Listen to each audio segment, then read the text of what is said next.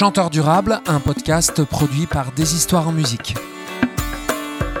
T'as des cochons sous des châtaigniers, et puis bah, les Corses, ils ont un hamac. Et on les traite de fainéants, mais c'est juste du bon sens en fait. C'est ça la vie. C'est produire beaucoup en faisant peu. En fait, c'est un truc de capitaliste, hein, la permaculture. tu plantes ton capital et après, tu as des intérêts tout le reste de ta vie. L'arbre, c'est le truc le plus capitaliste qui soit. J'ai toujours ce plaidoyer pour planter des arbres. Si tu prends l'image d'Adam et Ève, tu vois la rencontre. Euh, aujourd'hui, on a Tinder. Hein. Avant, tu vas sous un pommier, tu rencontres une nana et ça se passe bien. Je pense qu'on est une, anomalie, nous, notre société occidentale. Euh, par rapport à ce qui se fait au niveau de la planète. Les anciens sont au cœur des villages, c'est des sages. Donc les banques aujourd'hui n'ont aucun pouvoir sur ma vie. J'ai pas de dette. C'est eux qui essayent de venir me voir tu voulais pas prendre un petit livret, un machin. Je non, merci. Aujourd'hui, au bout de 7 ans, je m'en prends plein la gueule, mais euh, je suis un enfant. Je me balade dans le jardin et je t'as cette abondance complètement délirante qui vient et qui te submerge. Bah moi je suis, je suis sécurisé, je suis dans un sanctuaire.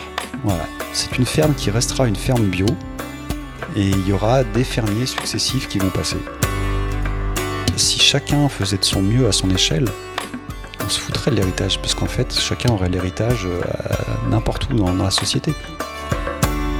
Il y a trois ans, alors que j'arpentais les jardins des particuliers pour livrer la chanson à domicile, un couple d'amis s'étant récemment lancé dans la permaculture me dit T'es un chanteur durable. Je suis Théophile Hardy, co-créateur de la compagnie des histoires en musique, concerts de proximité, scènes partagées, rencontres vivantes, production en circuit court.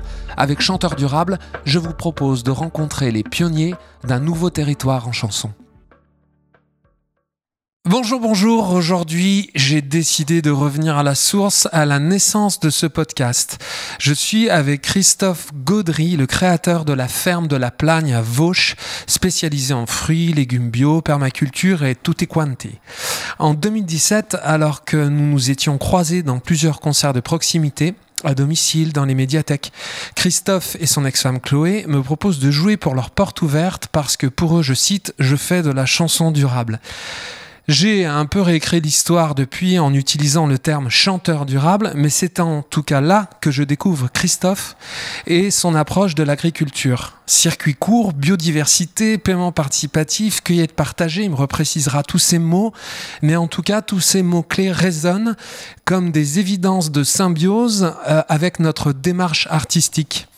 Euh, depuis donc de cette rencontre marquante est également née une chanson le, chant des possibles qui apparaîtra dans mon prochain album L'âge du milieu, et surtout un cap qu'avec Romain Lateltin, nous suivons pour chacune de nos décisions à prendre dans notre compagnie des histoires en musique.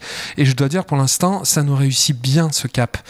Christophe, bonjour. Euh, comment vas-tu aujourd'hui? Bah écoute, ça va. L'hiver arrive, on va se reposer un petit peu ça fait du bien. C'est vrai qu'il fait, il fait pas très beau, il fait un peu, un peu, un peu frisqué dehors. Là, on est, on est à Vauche, on est dans ta, dans ton, comment on dit, ton exploitation, ta ferme. Non, pas exploitation. Comment on dit? C'est pas un bon mot. J'exploite personne, même, même pas moi. Euh, non, c'est une ferme. C'est une ferme. Une ferme. Euh, donc je pense que je vais, je vais être à la ramasse sur pas mal de termes. C'est aussi pour ça que je suis venu. Euh, alors explique-nous qui tu es et justement euh, ce qu'est la ferme de la Plagne. En quelques mots aussi. qui suis-je? Je suis un, repenti, un reconverti, un... alors pas néo-rural parce que j'ai grandi dans l'ouest lyonnais, mais un néo-paysan en tout cas. Euh, et en fait, eh ben, j'ai euh, eu une vie avant d'être paysan. J'ai travaillé dans la logistique euh, pour pas mal de boîtes philanthropiques qu'on peut trouver dans la vallée du Rhône. Hein, je vais pas les nommer. qui font de la chimie, des trucs comme ça. Et, et puis ben, un jour, j'ai eu une crise de sens sur mon lieu de travail. et puis aussi, bah, j'ai eu mon premier enfant qui est né et bah, se pose la question de comment est-ce qu'on nourrit un enfant parce que c'est pas marqué sur la notice quand tu sors de, de l'hôpital, la maternité. Euh, donc euh, bah, voilà, un petit cheminement qui m'a amené sur euh, des AMAP. donc j'ai commencé à consommer du bio en local. avec des paysans qui étaient fiers de leur production, qui avaient vraiment, une valeur ajoutée humaine, on va dire. Euh, les produits évidemment étaient de meilleure qualité que ce qu'on peut trouver euh, dans les étals de supermarchés, hein, évidemment. Mais il y avait voilà cette chaleur humaine, cette fierté, euh, et puis cette, ce côté de paysan comme fils du pays. C'est pour ça que je me définis comme paysan et pas comme exploitant agricole, qui est vraiment un vocabulaire purement technique, tu vois. Mmh, mmh, mmh. Voilà. Donc ça, c'est qui je suis. Et puis bah, après, cette ferme, elle est née en 2013. Euh, grâce à Terre de Liens. Euh, donc c'est une ferme qui a été achetée par euh, une association qui achète des fermes pour installer des paysans en agriculture biologique. Donc cette ferme là où on est aujourd'hui, elle a été financée par Terre de Liens via 160 citoyens qui ont choisi de mettre leur argent sous forme d'épargne dans cette ferme plutôt que dans une banque. Voilà. Ok, ok. On, on, y reviendra un petit peu parce que je vais essayer de dérouler ce nom fil rouge. Je sais que il va falloir que tu aies un cheval fou qu'il va falloir que j'arrive à, apprivoiser. Euh... Non, tu n'y arriveras pas. Non, j'y arriverai jamais, je le sais.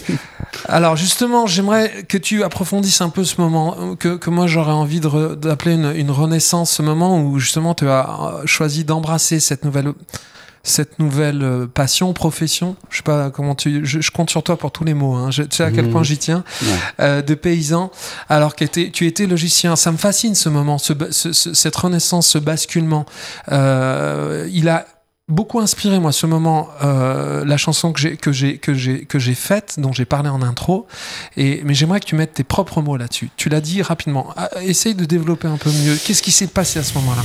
Alors pour, pour que ce genre de bascule se fasse, il faut. Euh, je, vais faire beaucoup d'analogies avec, le, avec le, la terre, avec le vivant. Pour que ce genre de, de, choses, ce basculement puisse opérer, en fait, il faut que tu aies deux, deux choses. Que tu aies la graine et que tu aies le contexte. Et le contexte, c'est donc c'est tout cet environnement qui s'est fait au fil des années. Donc la graine, ça a été, euh, si tu veux, cette, cette inspiration profonde qui s'est révélée à un moment donné mais qui a été quand même euh, révélé et réveillé par euh, tout ce qui s'était passé avant, c'est-à-dire euh, bah, d'abord des emplois de, de, saisonniers agricoles dans les fruits rouges à Turin, pendant 5-6 ans où j'y retournais quand même. Hein. C'était un métier... Ah, que tu as fait ado tu veux dire Ouais, ado, au niveau du bac, ouais. Bah, en fait, tu sais que donc je suis aussi DJ et en fait, en 95, bah, je voulais m'acheter mes premières techniques MK2 pour les puristes. Et donc, bah, je faisais chaque année des, euh, des saisons euh, dans la ramasse de fruits rouges pour mettre des sous de côté et m'acheter mes platines. Voilà. Donc, c'est parti un petit peu de là. Et, euh, donc, en fait, j'y retournais malgré le caractère un peu difficile de, de ces agriculteurs. Et puis surtout, en contraste avec ce que je t'ai dit tout à l'heure, ils étaient pas franchement fiers de leur métier, tu vois. Ils te disaient, euh, faut pas faire ce métier, c'est trop dur, ça gagne rien, etc., euh, etc. Donc, euh, tu vois, dévaloriser vraiment ce qu'ils faisaient. Donc, du coup, ça m'a un petit peu repoussé. Ils étaient pas en bio, mais à l'époque, j'étais pas encore trop sensibilisé à ça. et puis aussi, dans mon enfance, j'ai grandi à Miry, dans l'ouest lyonnais. mes parents avaient acheté un ancien terrain agricole, donc il y avait encore des arbres fruitiers. Et à côté, il y avait aussi des vergers à l'abandon. Et moi, euh, jusqu'à, je sais pas, 15-17 ans, j'avais un truc, c'est que j'allais dans ces vergers, j'enlevais le lierre, euh, je nettoyais les arbres, je ramassais les fruits et je partageais avec tout le monde. Donc si tu veux, ça existait déjà. La graine. Voilà. La graine. En fait, c'était qui j'étais vraiment. Et simplement, après les études, cette nécessité d'aller gagner sa vie, j'ai horreur de ce mot, mais gagner sa vie, ma vie, elle m'a été donnée par ma mère, hein, en fait. J'ai pas à la gagner. Mais euh, du coup, en fait, bah, ça te déconnecte de qui tu es vraiment. Et à un moment donné, il faut que tu arrives à un point de rupture. Et ce point de rupture, en fait, ça a été, euh, comment dire, une perte de sens dans ce que je faisais. Et, euh, et puis, bah, une crise vraiment avec ma hiérarchie. À un moment donné, ne plus supporter de recevoir des ordres de personnes je ne veux pas les définir, mais voilà. À un moment donné, j'aime assumer mes propres responsabilités, faire mes choix, assumer mes conneries et assumer mes, réussites aussi. Donc voilà.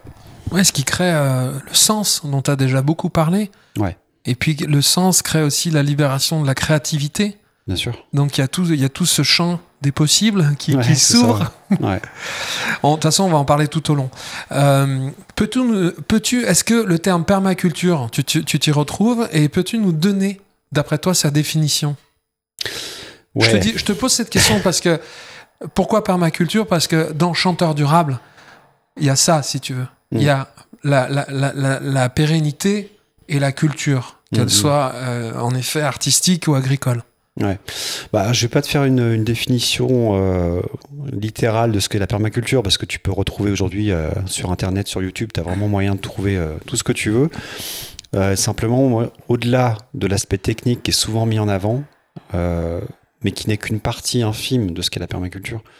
Permaculture, c'est la, contraction de deux mots, c'est permanente et culture. Et ça englobe l'ensemble des activités humaines, pas seulement l'agriculture. Tu peux être coiffeur en permaculture. Alors je sais que ça me concerne pas trop, mais ou chanteur en permaculture. Ou chanteur en permaculture, ou informaticien, même si ça peut paraître complètement euh, à l'autre bout de la chaîne. Mais le fait, tu vois, d'aller sur des logiciels libres, de faire euh, euh, recycler des pièces, de, faire durer des, ordinateurs qui seraient obsolètes en deux ans sur des, systèmes type Windows. Euh, en passant sous Linux, tu peux garder par exemple un ordinateur 15-20 ans au lieu de 2-3 ans si tu restes sur, Windows, tu vois. Donc c'est des choses comme ça en fait. C'est pas un terme qui est né avec l'agriculture, c'est ça que tu dis? Bah, Ça a été le point de départ parce qu'en fait, au départ de toute activité humaine, tu as la nourriture. Donc c'est logique que l'agriculture soit le, euh, le fondement. Mais ça, ça va au-delà de ça. Ça englobe les énergies, les déplacements, euh, les moyens de communication.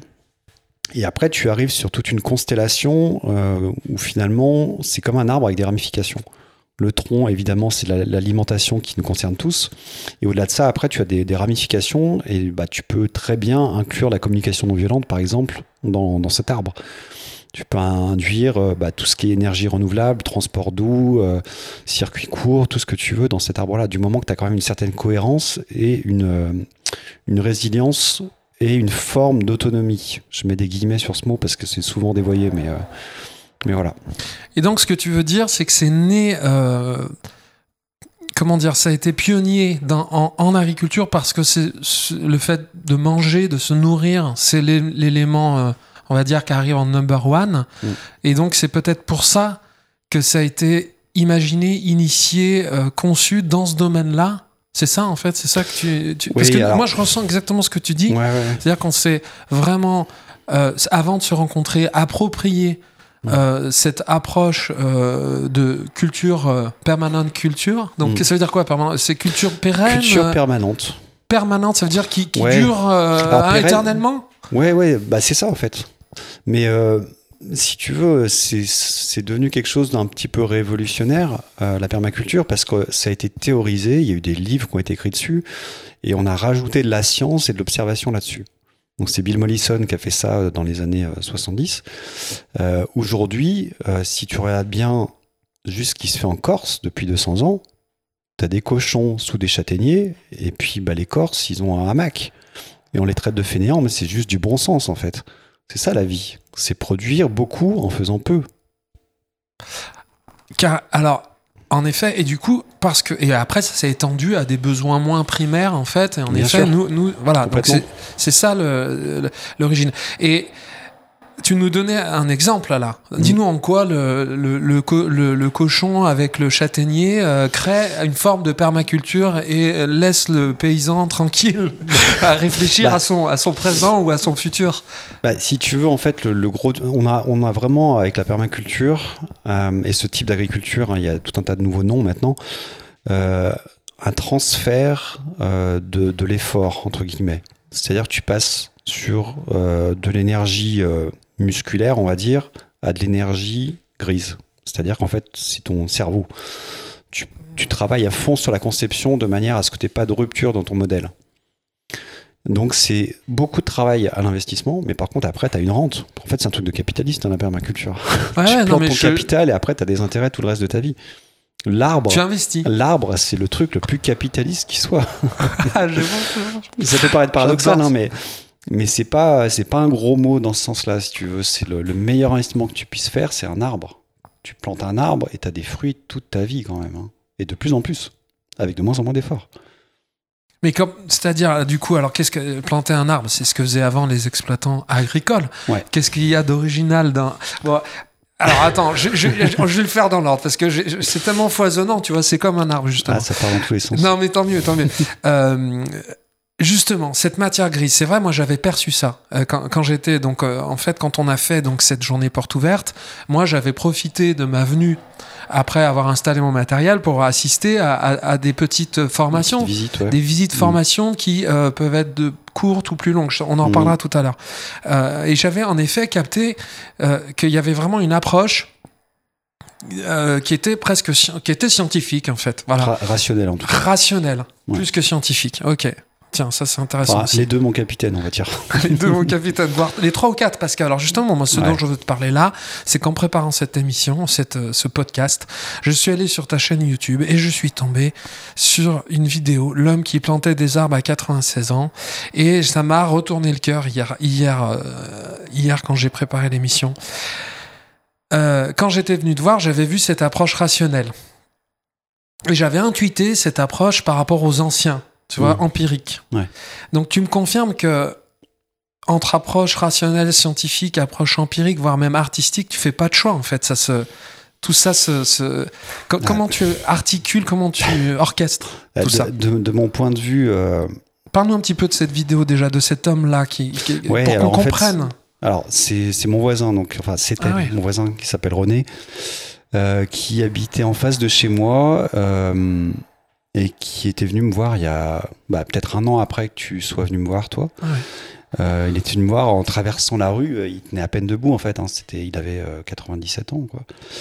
Et euh, je me j'arrêtais pas de me dire, il faut que j'aille le voir, il faut que j'aille le voir, il faut que j'aille le voir. Et euh, en 2019, euh, il a eu trois tentatives de cambriolage. Et du coup, en fait, mon voisin était prévenu et il m'a prévenu. Et du coup, je me suis dit, faut que j'aille le voir.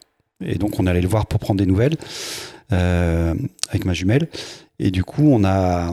Ta jumelle, c'est ta vraie jumelle, ta sœur? Non, c'est Ah ma non. jumelle de cœur. De cœur. D'accord. C'est une amie qui est musicothérapeute. Ah, intéressant. intéressant. Euh, on, est, on est allé le voir et on l'a pris sous notre, sous notre bras protecteur. Et en fait, on a découvert euh, un petit bonhomme plein d'énergie qui avait planté tout seul l'année précédente 11 arbres. Alors la bêche était plus lourde que lui quand même, donc euh, si Mhm, tu mhm, veux, mhm. euh, c'était assez impressionnant. Et euh, j'ai vu en lui euh, un lion déjà, un cœur de lion, parce que franchement, faire ce qu'il faisait à son âge, il faisait l'électricité, il faisait tout chez lui, hein, tout seul. Et j'ai vu une projection de moi-même, j'ai vu un père, j'ai vu un frère, j'ai vu un, un camarade, j'ai vu tout ce que tu veux en fait, toutes les figures masculines de, en lui. Et, euh, et surtout, ça fait écho à des conférences que je faisais où euh, j'ai toujours ce plaidoyer pour planter des arbres, euh, et surtout dans des espaces publics, pour cette notion de partage, de convivialité, de, de lieu de rencontre. Euh, si tu prends l'image d'Adam et Ève, tu vois la rencontre. Aujourd'hui, on a Tinder. hein. Avant, tu vas sous un pommier, tu rencontres une nana et ça se passe bien. Euh, je sais pas, je sais pas quelle image tu préfères. Moi, c'est tout, c'est tout de suite euh, choisi, quoi. Et en fait, je fais mes conférences et, et j'ai toujours une personne à la fin de la conférence qui me dit Ouais, j'aimerais bien planter des arbres, mais je suis trop vieux. Et tu Mmh. regardes le mec, il a, il a 60, entre 60 et 70 ans, c'est un jeune retraité. Et tu es là et tu te dis, mais sérieux? Et j'avais pas, si tu veux, des les billes pour répondre à ce moment-là. Tu vois, je dis, oui, bah effectivement, il va falloir attendre 4-5 ans pour avoir des arbres. Et quand je ah, vois. je suis trop vieux, tu veux dire. C'est pas Ouais, un c'est problème ça, ouais. physique, c'est qu'il bah, se je, voit je vais pas pas. en profiter, Ah, voilà. Ah ouais. tu vois? Et le, Ah, ce que, ce que m'a dit René, c'est je sais très bien que je plante pas des arbres pour vrai, moi, je vrai. les plante pour la postérité. C'est vrai. Et Ouais. c'est là où tu arrives sur quelque chose de spirituel, presque mystique, Mm, où, où tu es sur la transcendance. Mm, mm. C'est- ça te concerne plus toi, c'est plus ton ego, c'est, c'est quelque chose qui te dépasse. Là, là, c'est les dimensions que je suis en train de travailler maintenant qui sont bien plus euh, Mhm. intimes, profondes et qui, euh, qui t'animent. Parce que là, tu arrives à ton essence profonde. hein. c'est qu'est-ce qui t'anime, quoi. Mm. Et c'est ce que j'ai découvert avec lui. Et je me suis pris une sacrée baffe. hein. Mm. 97, euh, 97 ans, il m'a mis KO. hein. Cette vidéo, je vais mettre le lien, si tu es d'accord, euh, dans, dans le descriptif en dessous du podcast, parce que il y, a un- il y a un moment, en tout cas, euh, elle fait 10 minutes, je crois, Mm. j'ai noté à 7 minutes 45. Il dit un truc, si tu, un jour, si tu es d'accord, peut-être je, je le mettrai, si, je sais pas si c'est possible, dans Ah l'album. il parle des arbres, il dit en quel point euh, l'arbre si tout le monde plantait un arbre, d'autant plus venant d'un, comme tu dis, en plus j'avais pas j'avais intuité ce que tu dis, mais le fait que ça soit pas pour lui en plus. Euh, les fruits. Ouais. Les, les tout- fruits physiques et puis spirituels, enfin symboliques. Et il dit si tout le monde plan- plantait un arbre, la fraîcheur, les, les, les fruits, le- il, il- il- dit cinq trucs Ouais. qui sont d'une évidence totale, mais là, dans sa voix, à son âge, ces six mots-là qui, qui dit, il y a, y a un truc, j'ai l'impression que ça vaut tout, euh, tout- tous les discours du monde. Hein Ah, c'est enfin, c'est impressionnant. Je, je- Donc, je, je, je, je vous conseille d'aller cliquer sur ce lien YouTube d'un, d'un, d'un, d'un- de, ce, de cet homme qui plantait les arbres à 96 ans. Et il y a une deuxième vidéo ensuite où, vous, où vous expliquez, euh, vous, vous, vous, ou même pas vous expliquez, vous faites vivre ce, Ouais. ce moment. Et il dit Je suis heureux. Je sais pas pourquoi. Et en plus, c'est vrai que dans ses yeux, il y a, C'est il y a quelque chose qui est, qui est d'une fraîcheur euh, quasiment enfantine. Donc, euh, se réconcilier euh, avec euh, aussi le fait, avec un peu la mort, tu vois, je- Mm. je- c'est-à-dire sa vieillesse et sa mort, ça, ça, ça joue ce, ce- ce rôle aussi, cette vidéo. Euh, donc, euh, très très intense. Donc, cette capacité à se projeter dans notre vieillesse, à s'occuper de nos, nos anciens aussi. Complètement. Et je pense que vu le, le contexte actuel, c'est. euh, C'était pas prévu, si tu veux. Mais encore une Mm. fois, je, je pense que ça a déposé, euh, encore une fois, le, le terreau pour que d'autres graines puissent germer, tu vois. Ouais. En cette période où justement on s'aperçoit que notre société isole les gens les plus euh, faibles, les, les moins productifs. Tu vois, je supporte plus ces mots en fait. ces gens, on, on les a usés jusqu'à la Ouais. corde et maintenant qu'ils servent plus à rien, euh, ben on les fout de côté euh, dans une boîte en attendant la fin. Et quelle société peut se vanter d'avoir ce genre de fonctionnement? Mm, mm. Je pense qu'on est une, une anomalie, nous, le- notre société occidentale, par rapport à ce qui se fait au niveau de la planète. Les anciens sont au cœur des villages, c'est des sages. Ce, ce voisin, c'était un sage. Mm. Un sage, mais si tu veux, pas dans le sens où j'ai la connaissance absolue et je transmets, parce qu'en fait, on avait des, des échanges hyper riches. C'était un éleveur, moi, un- moi je suis un arboriculteur. Quand on s'est mélangé, nos, nos connaissances, euh, lui il me parlait de ses poules, parce que moi je fais un petit peu de poules, mais pour m'amuser, tu vois. Et euh, quand je lui ai montré comment je plantais les arbres, il avait des yeux, effectivement, d'un enfant de 7 ans. Voilà. Il était émerveillé. Quand je lui ai dit qu'il allait avoir des fruits, il, il a pu voir des fleurs sur des arbres d'un an. Il en revenait pas. Il était même effrayé au début parce que il avait son processus à lui. Ouais, Il dit attention parce que quand tu lui dis vous voulez qu'on vous aide, il te dit oui oui mais attention parce que moi je veux que le boulot soit bien fait. Ouais. Donc il était un peu méfiant c'est ça. et à la fin quand tu s'est planté, il te regarde et il dit euh, c'est un magicien. C'est ça, ouais. C'est Ouais. c'est, euh, bon, il m'a- bien fait bugger, ouais, c'est sûr. Ouais, c'est buggant et c'est. Mais là aussi, c'est de la permaculture, tu vois, parce que je veux dire, dans le symbole, d'arriver à se projeter dans un futur souhaitable pour le sien. Et avec un exemple comme ça, et ben moi ça, tu vois, on a l'âge du milieu, c'est le sujet de Mhm. mon album. Euh, et ben je cherche des, des futurs souhaitables comme ça à moyen terme et après ma disparition. Et là, je trouve qu'il, c'est, en tout cas, c'est, voilà, c'était euh, un moment euh, très fort, une, euh, un ça. témoignage qui est incarné. Et euh, Mais en fait, c'est c'est un des aspects de la permaculture qui est justement le moins mis en avant, malheureusement. Mm. Ce que j'appelle la permaculture humaine. ouais, C'est toutes ces interactions, toutes ces, euh, ces richesses qui se, qui se créent, ces richesses humaines.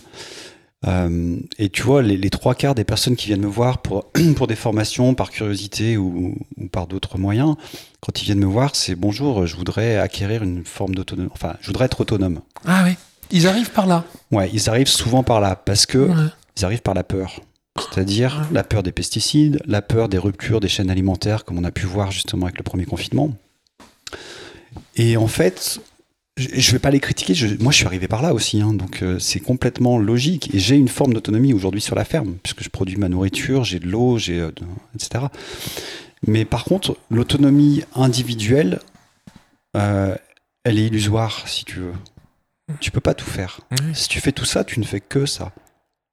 Et, Mais c'est pas et la- qui plus est, tu te prives de toutes ces interactions.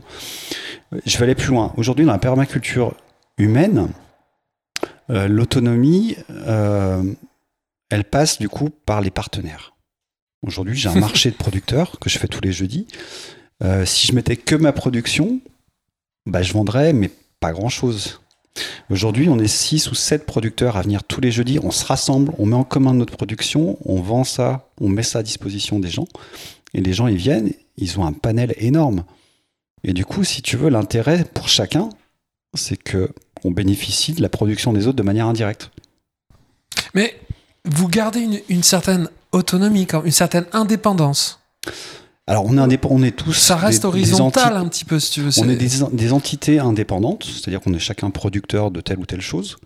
Mais le client, quand il vient, il a un panel, comme si- pas comme s'il avait une grande surface, si tu veux, mais si je vendais que des œufs, par exemple, ça durerait pas longtemps, mon marché. Tu vois ce que Oui, oui, il a besoin d'une variété pour faire un déplacement où il va avoir euh, une diversité de produits. Bah, complètement. Ouais.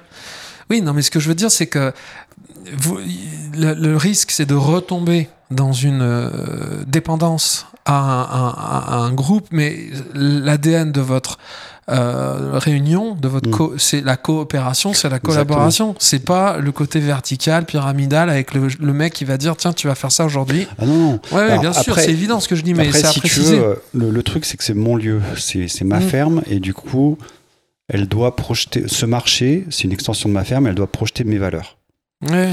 Et du coup, quand j'ai des nouvelles personnes qui veulent intégrer le marché, je leur demande pas grand chose. Je leur demande d'être en bio pour que mes clients ils aient pas à se poser de questions comme on fait en grande surface. Est-ce que c'est bio ou est-ce qu'il y a du E471 euh, Mhm. machin Euh, D'être local, le plus local possible, évidemment. Et d'être souriant. Ah ouais. Parce que ça, encore une fois, c'est juste un truc que, qui devient obsolète.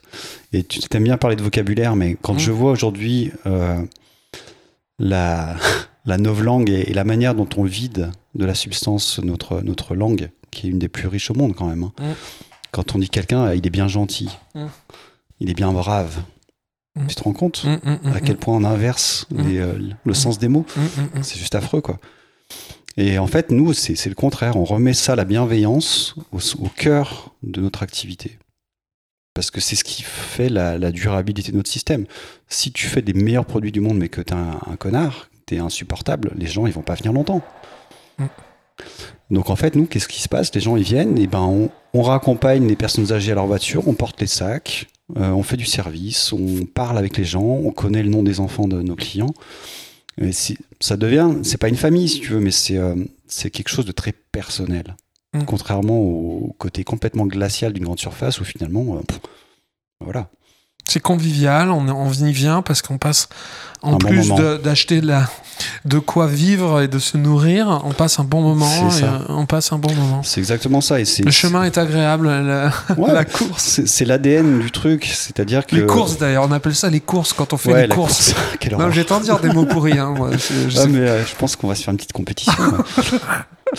non, l'i- l'idée c'est vraiment que les, les gens viennent avec le sourire et qu'ils repartent avec le sourire et qu'ils reviennent avec le sourire. Ouais.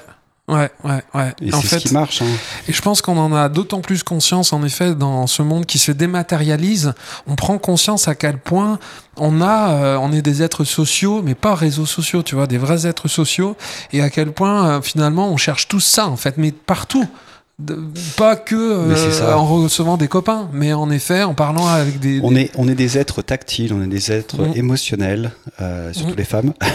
oh, dis donc. non, mais moi je suis sans langue de bois. Ah, je vois.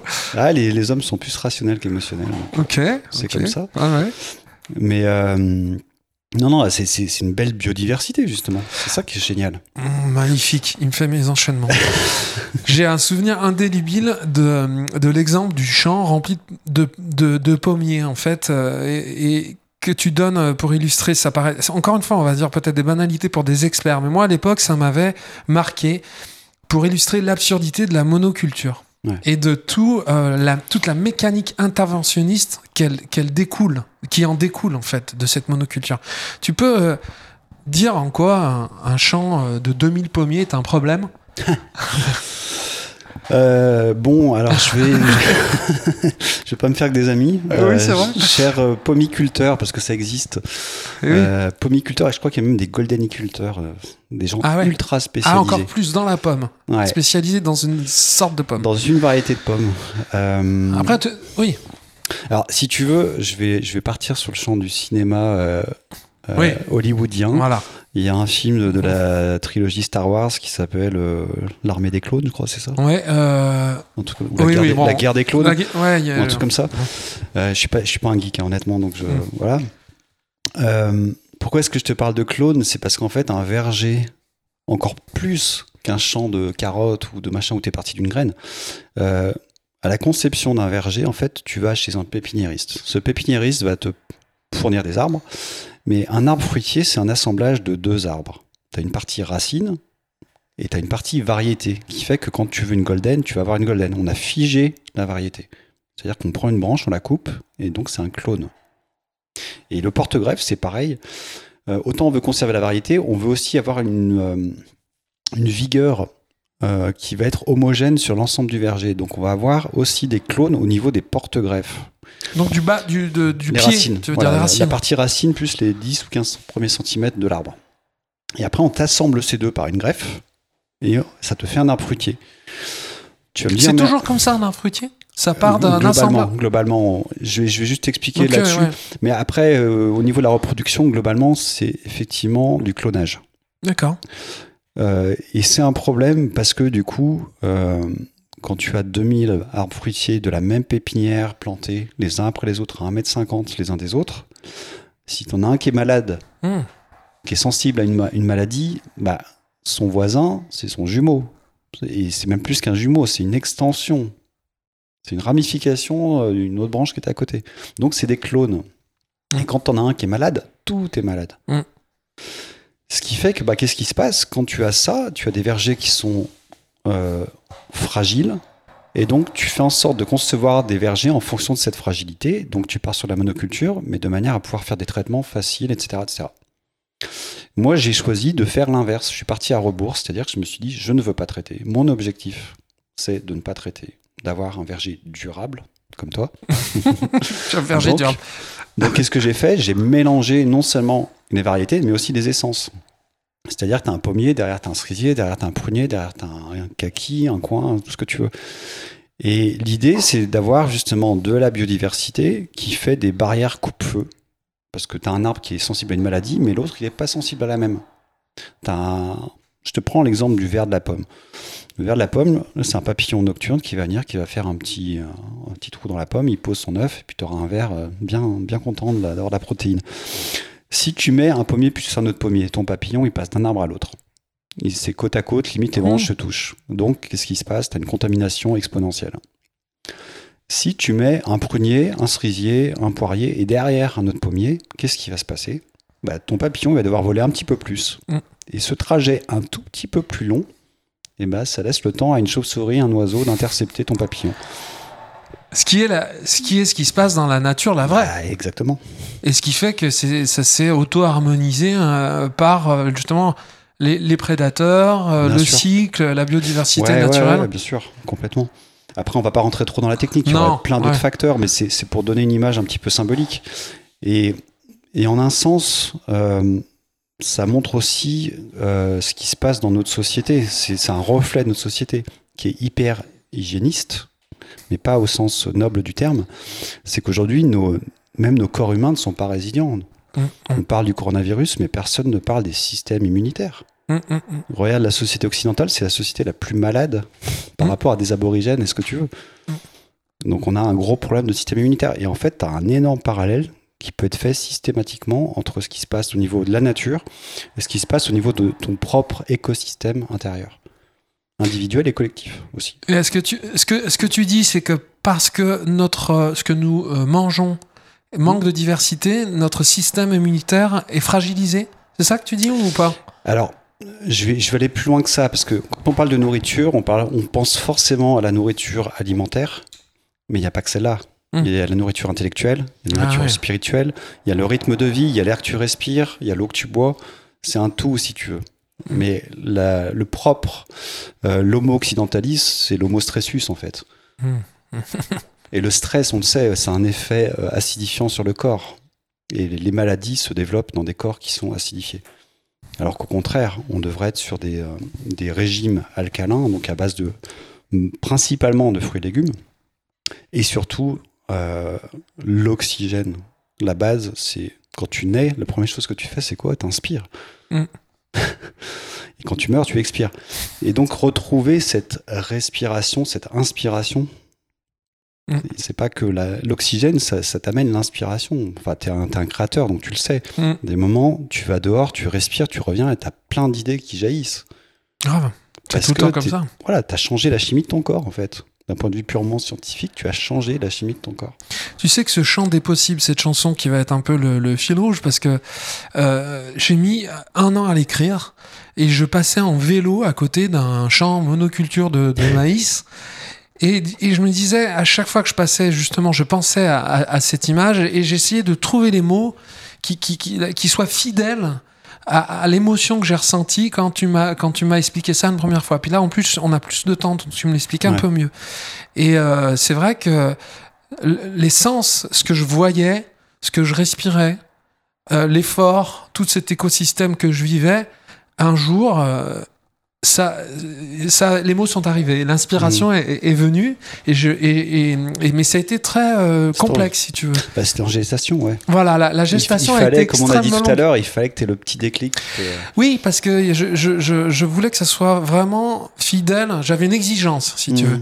Et euh, c'est vrai que cette, cette notion, voilà, on est, on est des êtres vivants dans un monde vivant. Il y a l'écosystème, l'interaction qui fait tout, tout ça. C'est pas que ce qu'on mange, Mm. mais c'est vrai que le c'est nous, on le voit ça, on voit ça aussi dans notre sujet, euh, puisque c'est chanteur durable, dans notre sujet culturel, où en fait, euh, on est euh, comme on est confronté à une multitude de publics une multitude de programmateurs aussi, une multitude même d'œuvres artistiques, parce qu'on se retrouve, si tu veux, comme on est complètement libre, à saisir des opportunités, on est, on est très flexible, on est très libre, assez autonome, même si comme toi, on travaille avec beaucoup de, de, de partenaires ultra talentueux et créatifs, mais dont on a quand même, le- on est quand même les chefs d'orchestre, si tu veux, Mm. parce que c'est nous qui, qui produisons. Bon.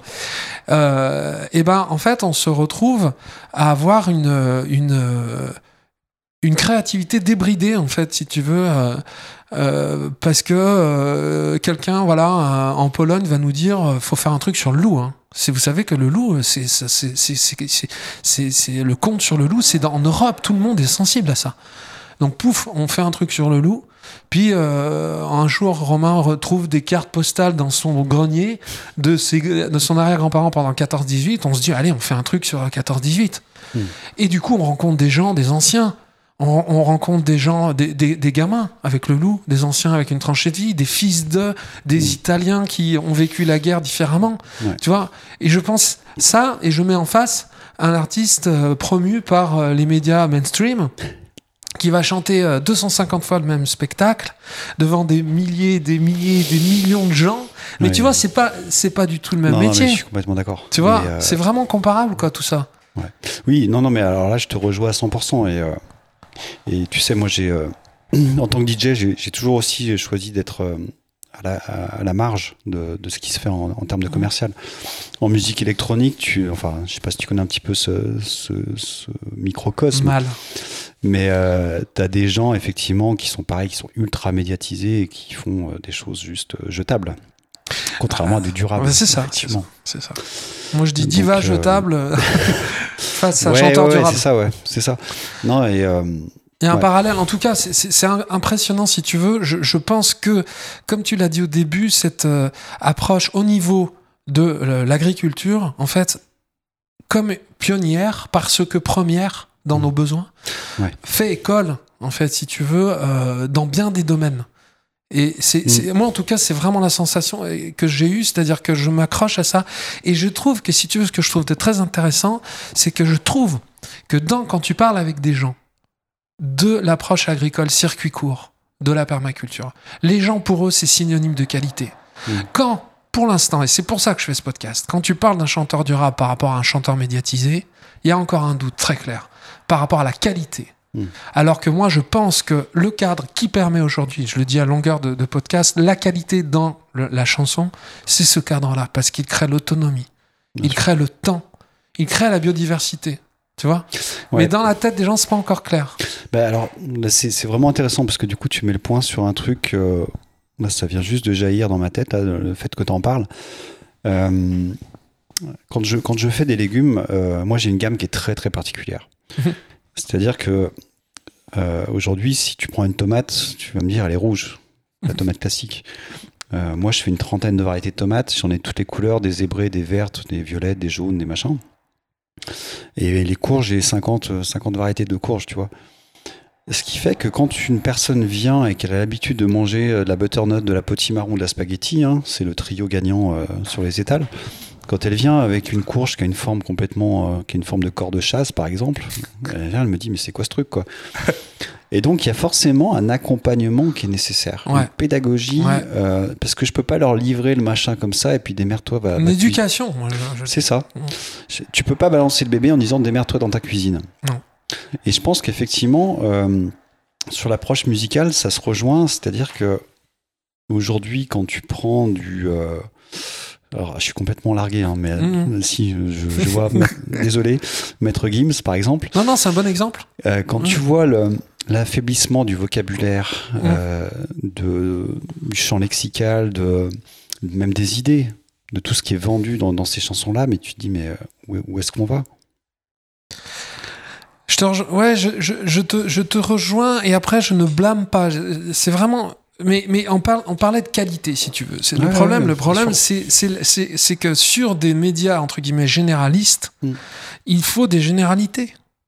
Tu peux pas aller, euh, si tu veux, c'est, c'est, c'est- non mais c'est, non mais ce que je veux dire, c'est que c'est comme euh, tu prends euh, le restaurant McDo. À un moment donné, pourquoi il y a eu une unanimité en dehors du conditionnement hein, Parce que ça, c'est aussi euh, l'éducation Oui, conditionnement. Tu vois, c'est deux faces d'une Bien même sûr. pièce.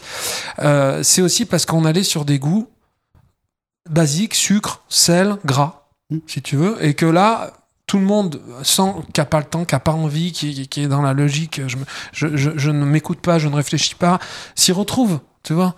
Donc je je, Ouais. je, je, je, je peux pas blâmer, je dis simplement que c'est lié au mode de transmission et de diffusion, tu vois.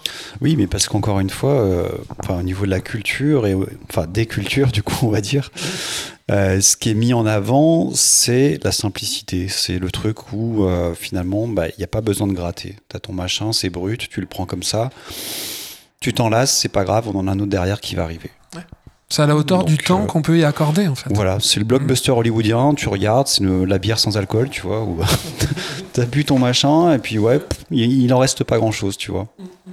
Oui, et c'est compensé par la nouveauté suivante. C'est ce que tu dis. Euh, Ça, je... Non, mais ce que je veux dire, c'est l'illusion, en tout cas, de la ouais. compensation. C'est-à-dire que tu manges quelque chose qui est pas forcément. Tu ressors, tu te sens pas spécialement nourri, ou tu Ouais, écoutes. Voilà. Mais euh, ça se compense par une nouvelle nouveauté que tu. Il y, a- il y a une mécanique. Mais tu sais, moi, moi, si je me permets de critiquer, c'est que je suis passé par ce stade-là et euh, quand j'étais gamin, j'achetais plein de vinyles et j'achetais les trucs du top 50. Oui, bien sûr. Aujourd'hui, quand je regarde les, les pochettes de ces vinyles que j'ai gardés, quand je vois Jean-Pierre Madère ou François Feldman, j'ai juste envie de me suicider, tu vois. Qu'est-ce qui s'est passé Tu vois, je me dis, à un moment donné, il y a eu un truc, quoi. C'est non mais c'est ce qui est intéressant, c'est de de- de- d'essayer de, mesurer la part de conditionnement. Bien sûr. Et c'est pour ça que je l'oppose à l'éducation, parce que quand quelqu'un vient chez toi qui voit une Mm. courge, une, tu m'as dit une courge, c'est ça, en forme de corps de chasse, Ouais. euh, t'as le temps de lui expliquer avec le sourire et presque. je, je le prends, en enfin, fait. bon, je sais qu'on n'a pas Eh, toujours si tu temps, veux, je le prends. Et c'est là, je reviens encore une fois sur le- l'esprit d'équipe. Euh, Aujourd'hui, notre marché, il y a une personne qui est à la caisse, qui, donc, qui fait vraiment que ça. Et bon, il- moi, je suis pas à l'aise avec ça. Lui, il est à l'aise là-dedans. Mm. Et moi, je fais mon show. Ouais. Moi, je viens, je fais le pitre, je fais rire Ouais. les gens, je fais le Ouais. con. euh, Enfin, voilà, quoi. Et je suis, à, mon- je, suis à, je suis à ma place. On a chacun notre place dans notre euh, biodiversité euh, du marché. Et c'est ça qui est génial. Et, et je reviens sur ce que tu disais tout à l'heure, hein, sur euh, la, la stimulation de nouvelles idées par des, des personnes. hein. Quand tu parlais Mm. du loup, de Mm. la, la garde 14-18. Euh, la manière dont je vois chaque être humain, c'est qu'on est des diamants. Mhm. Chaque humain est un diamant. Et un diamant, il y a plein de facettes. Et tout seul, tu es dans ton miroir, devant ton miroir, et qu'est-ce que tu vois? Tu vois toujours les mêmes facettes. Mm. Ah ouais. Et les personnes qui sont derrière, elles voient d'autres facettes, qui, elles vont les stimuler. Et un diamant, il est beau quand il est équilibré. Mm. Pas quand il est complètement, euh, euh, comment dire, disproportionné sur un seul euh, aspect. De, Mm. Voilà, t'as pas trois, quatre faces qui sont jolies, puis derrière c'est tout pourri, quoi. C'est quand même plus sympa quand c'est harmonieux. Alors, évidemment, c'est illusoire, hein, arriver à l'harmonie parfaite, on est d'accord. Mais dans l'image, je trouve que c'est assez parlant.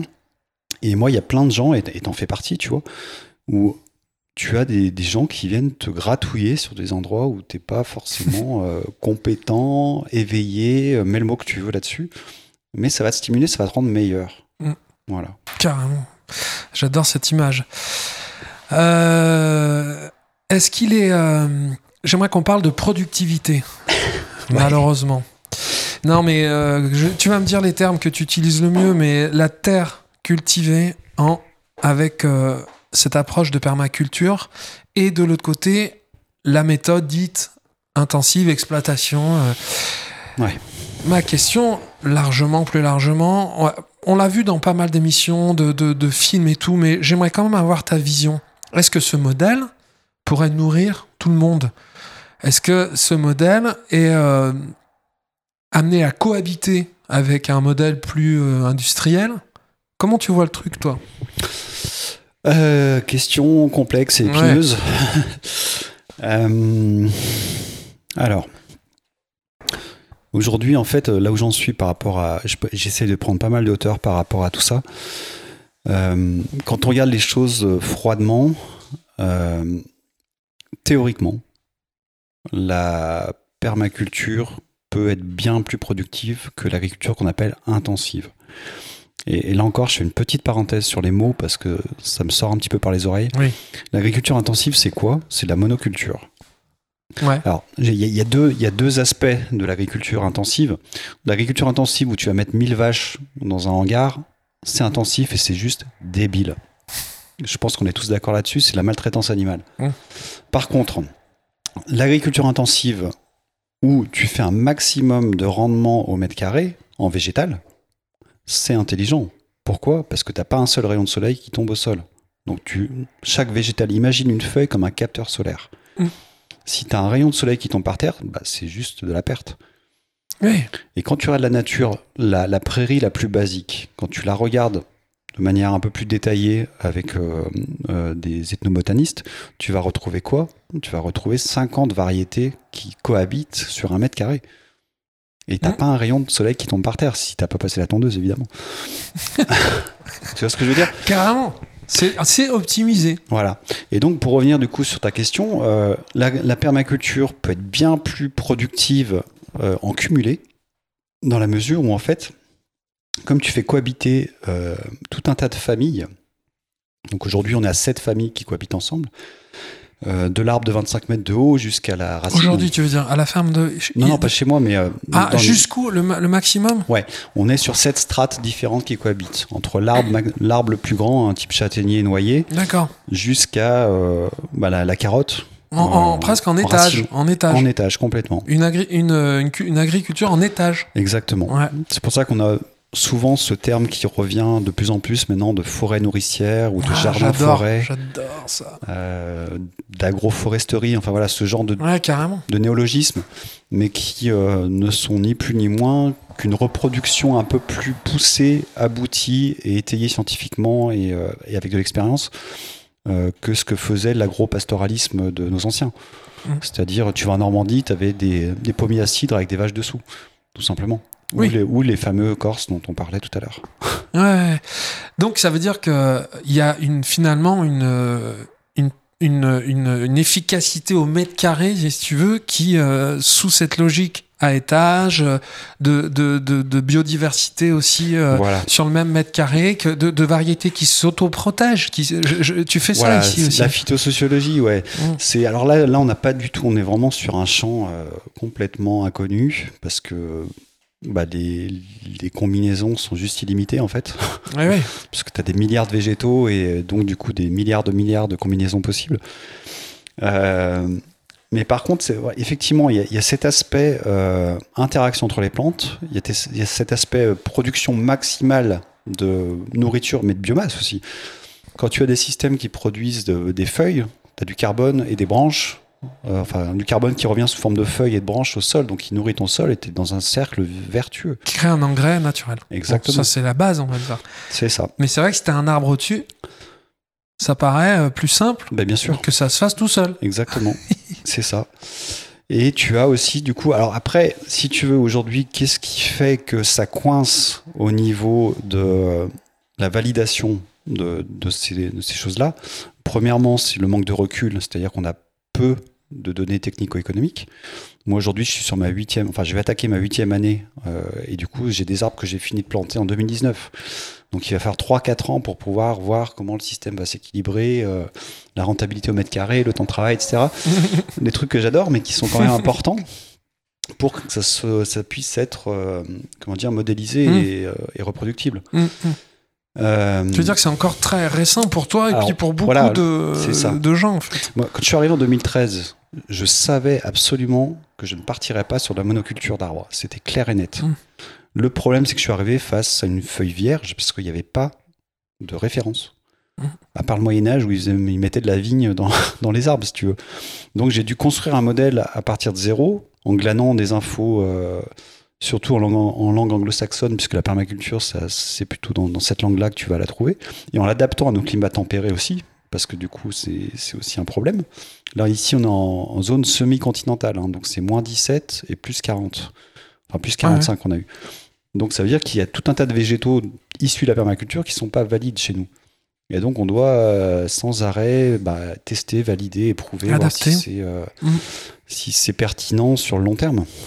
Là, tu, tu, me- tu me disais euh, en off, juste avant qu'on commence, que, que c'est l'année dernière, cette année tout particulièrement, ça avait Mm. été très dur euh, en termes de sécheresse. Donne-nous Ouais. la, la- la température, c'est le cas de le dire, de l'évolution un petit peu et bon, du degré d'urgence. Parce que là, on porte depuis euh, euh, presque une heure des futurs euh, souhaitables. Tu Mm. vois, ça fait Mm. du bien par rapport euh, au euh, discours de peur. euh, Ouais, ouais. bon, mais quand même, là, toi, tu as, capté euh, des choses cette année euh, qui, qui s'étaient un peu présentées déjà l'année dernière, un petit peu Ouais.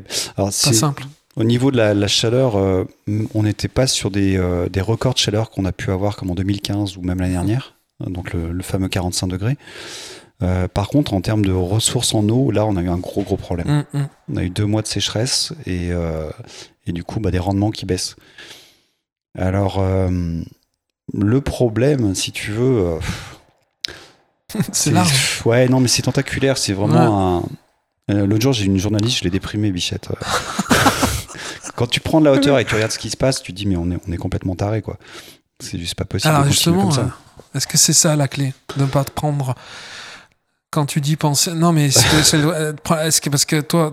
Prendre de la hauteur, c'est une manière d'avoir le vertige aussi. Euh, comment tu fais l'équilibre entre Comment tu fais l'équipe ce que Bah, tu fais au quotidien qui finalement est la clé? Bah, Alors, moi, euh, d'abord, la première chose pour pas euh, bah, déprimer, c'est d'agir. Oui, Faire ce qu'on peut, le petit colibri de Pierre Rabhi. hein. voilà. Faire sa part. faire sa part. Euh, donc du coup, bah, moi je le fais euh, par ma production, par l'exemple. Surtout, Mhm. je fais beaucoup de visites, donc il y a pas mal de gens qui viennent et qui, euh, qui repartent complètement euh, étonnés par rapport à ce qu'ils ont pu voir. Par les conférences, et puis bah, essayer de sensibiliser les politiques. Donc ça, c'est, ça a été mon, ma tentative de cette année. J'étais sur une liste municipale. J'ai vu ça? Euh, On n'a pas été me, me too. Me too. J'étais Ah. sur bah, j'ai été sur une liste. Tu sais que c'est, un phénomène quand même. hein. Cette année, tout particulièrement, les gens ont voulu euh, s'impliquer euh, politiquement en local. bah, il faut. Ouais. Il faut Alors, vous êtes- oui, justement, vous n'avez pas été élu? Parce non, que non, non, du je, coup, je- a- je voulais vérifier. J'ai, pas ouais, pu. ouais. Non, on a eu quatre personnes qui ont été euh, Au qui conseil? sont au conseil. C'est pas mal, euh, il semble qu'il y ait une certaine ouverture, euh, donc à voir. Mais euh, voilà, moi, mon cheval de bataille, c'était vraiment de euh, à mon pommier d'A- d'Adam et Ève. donc planter vraiment des arbres fruitiers de partout dans les espaces de, de rencontres et les espaces publics, en fait. Euh, c'est quelque chose qui est important.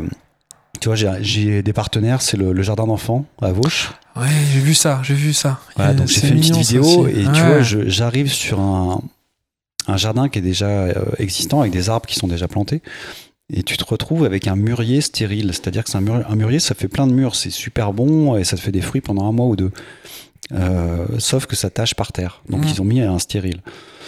Donc, Mais du ils ont mis. Vous l'avez pas fait ensemble? Non, non, non, moi je suis arrivé, le, le truc était planté, construit, etc. Ah. Et donc, du coup, bah, tu te retrouves avec des arbres qui servent pas grand chose.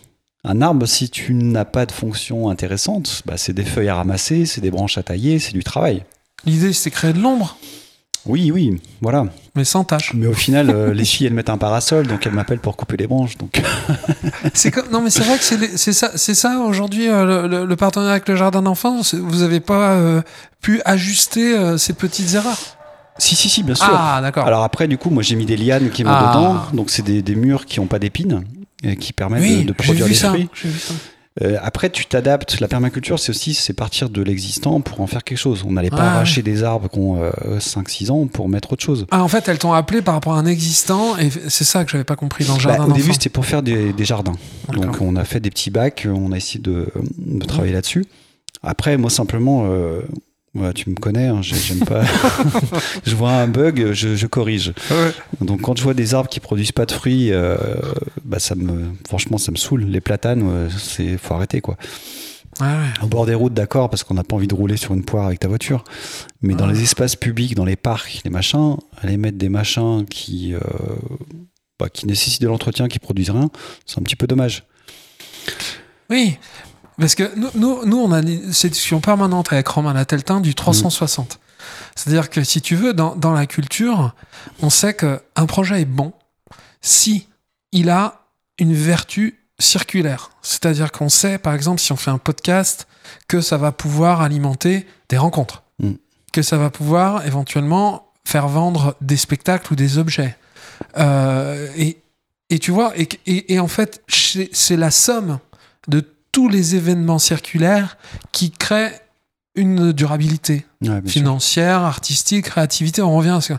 Ouais. Et donc, quand on. Le peu de. De, de projets qui, qui, qui démarrent sans cette vertu circulaire s'arrêtent rapidement. Pourquoi? Parce que par exemple, on fait un spectacle puis on n'a pas d'objet. Mm. Donc du coup, les gens ne repartent pas avec. Donc du coup, les gens l'oublient assez vite. Tu Mhm. vois? Et puis, euh, l'objet vient créer des, des- des revenus complémentaires. Bien sûr. Tu vois, donc on se rend compte que dans notre réalité de chanteur durable, cette logique dont tu parles, elle est au quotidien. Ouais. Et elle est presque à l'origine du projet. Maintenant, on réfléchit, on se dit, est-ce que c'est vertueux à 360 Tu vois, donc je t'ai je t'ai fait une parenthèse parce que c'est Ouais, non, le but, je- c'est de faire le, le parallèle Je tout le suis temps. complètement d'accord. Ouais. Donc Euh, le- l'arbre qui fait que de l'ombre mais pas de fruits, Mm. il y a toute une partie du cercle C'est ça. qui est hors sujet. Et donc qui manque de durabilité. Mais c'est exactement ça. Si tu veux, euh, quand je fais mes formations euh, sur les arbres en particulier, et, et de- sur la permaculture de manière générale, on parle souvent des buts avec de la paille dessus, et en fait, ça, c'est l'image d'épinal, mais c'est pas, c'est pas le cœur du truc. Euh, la permaculture, c'est une philosophie, et c'est surtout, tout- enfin, c'est pas surtout, mais c'est aussi une boîte à outils avec pas mal de concepts. Et il y en a un qui est souvent laissé de côté au profit justement de certaines techniques plus visibles, c'est la multifonctionnalité. Ouais. C'est-à-dire qu'aujourd'hui, par exemple, tu achètes sur un petit pavillon, tu veux planter une haie pour te protéger euh, bah, du vent, euh, de la vue des voisins. Tu vas acheter du tuya parce que ton pépiniériste il t'a recommandé ça, ça pousse vite, etc. Et tu te retrouves euh, ben, avec une haie que tu vas tailler deux fois par an, dont tu sais pas quoi faire des déchets, donc ça va à la déchetterie. Et euh, au-delà de te protéger du vent et machin, ça sert pas à grand chose. Mm. D'accord? Moi, j'ai des haies là qui sont juste devant le- la ferme. Ces haies, elles ont été conçues pour être nourricières. Donc, c'est des haies qui me font de l'arbouze et du chalef, c'est des petits fruits. C'est super sympa. Euh, ensuite, donc elles sont persistantes, donc elles ont les mêmes fonctions que le cyprès. Donc elles laissent pas passer le vent et elles laissent pas passer le regard des gens indiscrets. Donc c'est la même fonction. Mm. Elles ont une croissance lente, donc beaucoup moins de taille, beaucoup moins d'entretien. Je les ai taillées une fois en 7 ans. Donc c'est quand même pas mal. Au Ouais, lieu de deux fois ça- par an. Par contre, du coup, il faut pas être pressé d'être à l'abri du Bah, regard. Après, je les ai jamais arrosées, donc euh, elles poussent toutes seules, euh, donc elles pourraient pousser beaucoup plus, Plus- vite. un peu plus vite. Voilà. D'accord. Euh, ouais, ok. L'autre aspect, c'est qu'elles sont mellifères. Là, on est au mois de décembre, il y a des fleurs. Donc les Ah, abeilles ouais. sortent, elles ont une source de nectar. Euh, ton tuya, il va pas t'apporter grand-chose. hein. Euh, et enfin, le dernier point, c'est il y a une essence sur les deux. le chalef, c'est un arbre qui est capable de fixer l'azote atmosphérique dans ses racines. Donc il va apporter de l'azote. Donc l'azote, pour ceux qui connaissent pas, c'est ce qui fait pousser les plantes, hein, un des éléments euh, majeurs. Et donc il est capté par cette plante et distribué à ses voisins. Donc on a une haie qui est auto-fertile, pas besoin de mettre de l'engrais ou quoi que ce soit. Euh, J'ai pas compté les fonctions, mais on est à 5, 6 ou 7, je sais plus. Au lieu de 2. Et des contraintes. Là, t'as quasiment pas de contraintes et t'as que des bienfaits. Ah, c'est ça, Voilà. l'exemple est parfait. Et donc j'en reviens à l'énergie grise, enfin la, Ouais. cette idée de concevoir qui est Mhm. vraiment important, c'est c'est une petite gestation. À chaque fois que dans ta vie tu as à prendre une décision, c'est dire ok, là je vais prendre ça. L'idée générale, ce que tout le monde fait, c'est ça. Mais est-ce que ça correspond à mes objectifs? C'est quoi mes objectifs? Tu listes tes, tes objectifs et la technique va servir tes objectifs. Et c'est un des écueils de la permaculture aujourd'hui, c'est que les gens viennent aujourd'hui, ils ont les techniques, mais ils n'ont pas les objectifs. Ils ne les ont pas Ah. clarifiés, si tu veux. Et du coup, ils se l'adaptent pas à leur, euh, à leur cas, à leur contexte, à leur écosystème, à leurs Bah, besoins. alors- Exactement. ouais. Et c'est ce qui fait que tu as plein de gens qui commencent des jardins en permaculture, puis au bout d'un moment, ils arrêtent parce qu'en fait, ils ont, ils ont raté le- la cible. Et la cible, elle est personnelle. Encore une fois, moi, quand les, quand les gens viennent en, en formation, euh, je leur dis tout de suite, chaque jardin que vous allez faire, il, il vous est personnel et c'est pas moi qui peux vous dire ce que vous allez faire dans votre jardin. Je sais pas ce que vous aimez manger, je sais Mm, pas mm, si mm, vous êtes là au mois d'août pour arroser ou, ou pour récolter. Donc tout ça, c'est des, des- des éléments de, de décision qui sont très très personnels. Mais tu sais que c'est exactement ce que je dis quand les gens viennent me voir après un concert. Mais vraiment, hein, Hmm. je dis exactement ça parce que je suis absolument convaincu que s'ils reproduisent à l'identique ce que je fais et que si c'est pas euh, leur qualité, ça marchera pas. Donc je leur sûr. dis, la base, c'est passer par ce moment de réflexion. Tu vois, j'aurais encore de quoi étayer Hmm. en disant, qu'est-ce que vous avez, votre besoin? Moi, je dis, qu'est-ce que vous avez d'atypique ou d'unique? Et dans quel circuit vous pouvez euh, le- l'exprimer? Et comment vous pouvez l'exprimer?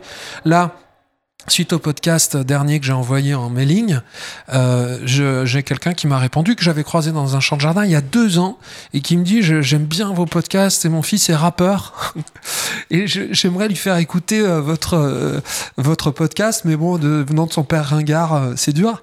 Mais il me dit à votre avis est-ce qu'il y a une démarche du- durable dans le rap? Bah, je lui dis certainement je- je- c'est- non mais certainement mais il faut euh, si tu veux qu'il voit lui ce qu'il a quel rap il fait comment Bien sûr. dans quel circuit il peut l'exprimer, qui s'inspire de tout ce qui existe, mais qu'il en fasse son rap et son circuit. Et surtout qu'il soit, comme tu le dis très bien, aussi euh, créatif, si tu veux, que, que sa créativité soit libérée pour qu'il ne soit pas suiveur avec Exactement. des idées préconçues, mais qu'il puisse bien imaginer son propre circuit, sa propre façon de faire son rap dans un circuit qu'il peut éventuellement adapter ou créer de toutes pièces. Ouais. Voilà. Et euh, donc, je, je dis exactement ce que tu dis. Ouais, non, Mais, il faut un peu de temps pour ça, tu comprends? Oui, oui, oui. Non, il faut du temps et euh, euh, là, là, dans mes, dans mes travaux, dans mes, euh, là où j'en suis aujourd'hui, sur des choses assez spirituelles. Et euh, je- quand je regarde mon parcours aujourd'hui, il y a, y a quelque chose qui est fondamental. C'est l'intuition. Ouais, ouais. Et l'intuition aujourd'hui, euh, on la met de côté au, au bénéfice de la raison, enfin de la soi-disant raison. Mais moi, quand je regarde mon parcours aujourd'hui, à chaque fois que je me suis écouté, toutes les Mm. décisions qui viennent des tripes. Mm. Alors aujourd'hui, c'est marrant parce que les neurosciences te disent que tu as des neurones dans, Carrément. dans les On intestins. parle de deuxième cerveau maintenant. Voilà. Mm. Et à chaque fois que tu commences à mettre des mais, j'ai envie de faire ça, mais c'est mort. C'est mort. C'est mort. Parce que le mais, c'est ton ego, c'est ta peur, c'est le mental. Ouais. et il te met complètement à travers. C'est-à-dire aujourd'hui, je reviens sur le rap, je veux faire du rap conscient, euh, voilà, c'est des trucs. J'avais des potes qui étaient là-dedans, on fait du rap conscient, on fait etc. Mais pour vendre, il faudrait peut-être qu'on fasse ça, ça, ça, ça, ça. Ouais, c'est pas vrai. Voilà. Ça marche pas comme ça. Et du coup, en fait, effectivement, ça marche pas comme ça. Ce qui marche, c'est je sais que je dois faire ça et ça va bien se passer. Ouais. Et il y a personne qui doit me faire dévier parce que si tu dévies de 5 degrés au démarrage, tu te retrouves là-bas au lieu d'être là-bas. hein. Oui, ou alors des gens avec qui tu as une rencontre, une bienveillance, comme on disait, quelque chose Oui, euh, avec sûr. du temps, un enrichissement, mais pas euh, des gens qui te font peur, euh, qui briment euh, ton, ton énergie, ton sens, ta créativité. C'est ça. Que des gens. moi, moi, je parle de bienveillance. Mm. Je, je fais un tri dans les critiques entre. Par la bienveillance. C'est-à-dire que si j'ai face à moi quelqu'un que je sens intuitivement, comme tu le dis très bien, bienveillant, je me dis, tiens, ça, j'ai envie d'écouter. Un. Et deux, si ça résonne, ce qu'il dit résonne. C'est-à-dire que si ce qu'il dit ne résonne en rien, bah non, autrement, euh, il y a plein de gens bienveillants qui Mm. peuvent te dire des conneries. Tu vois, sûr. une double intuition par rapport à la, à la, à la- à la démarche de la personne et deux, par rapport au contenu. Mhm. Et l'intuition est, est, est vitale, quoi. Je suis, Ah ben, c'est clair. je suis d'accord. Mais pas que, hein, du coup, puisqu'on a parlé de, de, de- d'intuition, d'empirisme, de matière grise. Ça montre que un homme, c'est un humain, c'est un écosystème de, Mm. de, de, de, de, de cellules grises, d'in- d'intuition, de ressenti, d'expérience. Tu vois Et là, on, a, je suis content parce qu'on a bien abordé pas mal de sujets. Euh, J'ai. euh, donc oui, tu disais la- la- la- l'angle politique aussi. Donc tu l'as. Tu, Est-ce que tu, tu penses qu'un jour tu iras un peu plus loin, que tu te repro- représenterais C'est dur. hein. Moi j'ai trouvé ça très ouais, très dur. hein. compliqué. Non, mais ce que, ce que je veux dire, c'est que c'est euh, c'est un niveau, si tu veux, de de- d'action, de, conscience qui est un peu intellectuel, mais finalement très ancré dans le réel, sans l'être vraiment, tu vois. Ouais. Les gens euh, Moi, sont... moi, je vois plutôt le, le carcan euh, administratif. Oui, voilà, il y a une La- lourdeur. lourdeur administrative. Moi, je suis entrepreneur et du coup, si tu veux, euh, je suis libre penseur, je suis entrepreneur et pour moi, voilà, c'est voilà, faut que ça fuse quoi. Ouais, je suis d'accord. Il y a un carcan il y a une terrible. frustration, si tu Ouais. veux, derrière. Donc, peut-être que quand je serai un petit peu plus âgé, j'en sais rien, mais je suis même pas sûr en fait. Je, je pense qu'aujourd'hui, euh, peut-être que ma place, elle est bien plus euh, dans la proposition, dans l'action, dans faire des choses, montrer les choses. Je te rejoins un peu.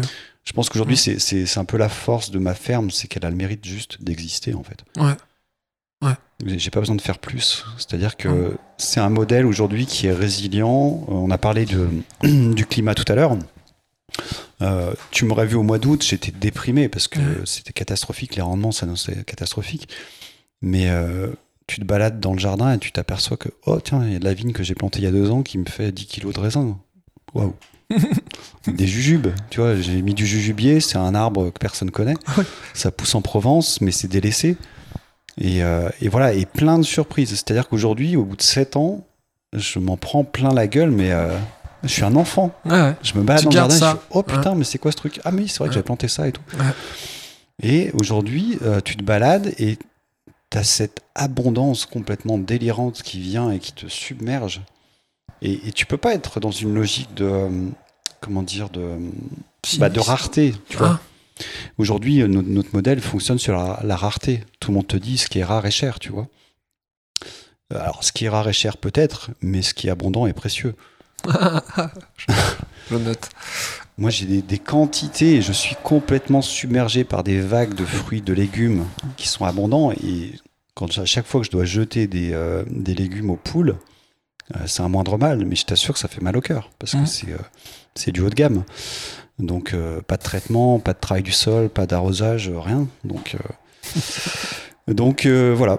C'est C'est du haut de gamme. c'est du haut de gamme. C'est ça qu'il faut transmettre. C'est du haut de gamme. C'est ce qu'il y a de mieux, en fait. jamais transiger sur la qualité. Ouais.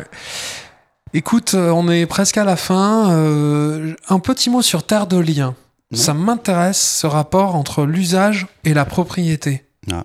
Il y a quelque chose là encore. hein. Il y a un sujet clair. puissant. hein. Dis-moi un sûr. petit peu de Terre de Liens.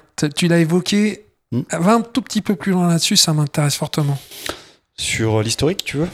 Non, qu'est-ce que euh, c'est en fait Qu'est-ce que et, quel est votre rapport Et est-ce que c'est un choix euh, voulu ou subi Je sais certainement pas te connaissant, mais est-ce que comment Bah, alors en fait, Terre de Liens, si tu veux, euh, quand j'ai eu euh, cette, cet éveil dont je parlais tout à l'heure, hein, euh, quand je suis rentré dans les AMAP, on s'est vite aperçu qu'on avait des problèmes pour trouver des producteurs de fruits. Parce que justement, euh, c'est un investissement durable et du coup, il faut euh, bah, avoir les reins solides pour se lancer là-dedans. Et on s'est aperçu qu'il y avait un problème au niveau du foncier, euh, en tout cas dans notre secteur. Oui, parce que quand tu dis durable, ça implique aussi que ça dure, mais que ça Mm. met un peu de temps Ouais. à être. Oui, il faut euh, trois ans pour commencer à avoir des faut revenus sur des laisser du ouais. temps. Ouais. C'est ça aussi. Et du coup, en fait, je m'étais investi dans des commissions euh, avec Saint-Étienne Métropole pour essayer justement de travailler cette question du foncier. Et à l'époque, il y avait Terre de Liens qui avait embauché sa première salariée que j'avais rencontrée. Donc, je suis devenu adhé- adhérent. Et quand j'ai eu à mener moi mon projet, euh, bah, j'ai essayé de le financer par moi-même au début, comme le ferait n'importe qui. Et euh, bah, les banques ont rejeté mon dossier. Euh, J'adore ce monde-là, hein, c'est un monde merveilleux. Des banques. ouais, c'est ça, ouais. Ah oui, là il y a un sujet aussi. hein. Et, et, et puis je me suis rappelé à un moment donné que j'étais adhérent Terre de Liens. Donc j'ai dit bah, pourquoi pas moi? Je les ai contactés et puis bah, ça s'est super bien passé. Et là où c'est. Non mais moi mon aventure j'ai, j'ai- enfin, c'est juste merveilleux. J'étais un, enfin je suis toujours introverti mais euh, mais j'étais un gros timide. Je pouvais pas prendre la parole devant tout le monde avant si tu veux. Ouais. Et quand tu te retrouves à devoir euh, rassembler 190 000 euros euh, d'épargne populaire, bah, tu prends ton petit sac de pèlerin, tu vas sur les marchés, et puis un jour, tu as TF1 qui arrive sur ta ferme, enfin, celle qui va être ta ferme. Et non, mais je suis timide. Non, mais ta gueule, on va tourner l'interview là, en fait. ok, bon, d'accord. Et puis après, bon, ça m'a complètement changé jusqu'à devenir aujourd'hui euh, conférencier, tu vois. Ouais. Donc c'est un processus vraiment euh, puissant. Et Mais tu veux se- dire que tu es allé chercher euh, euro après. Enfin, je veux dire. euh, contributeur, c'est comme une contribution si tu veux.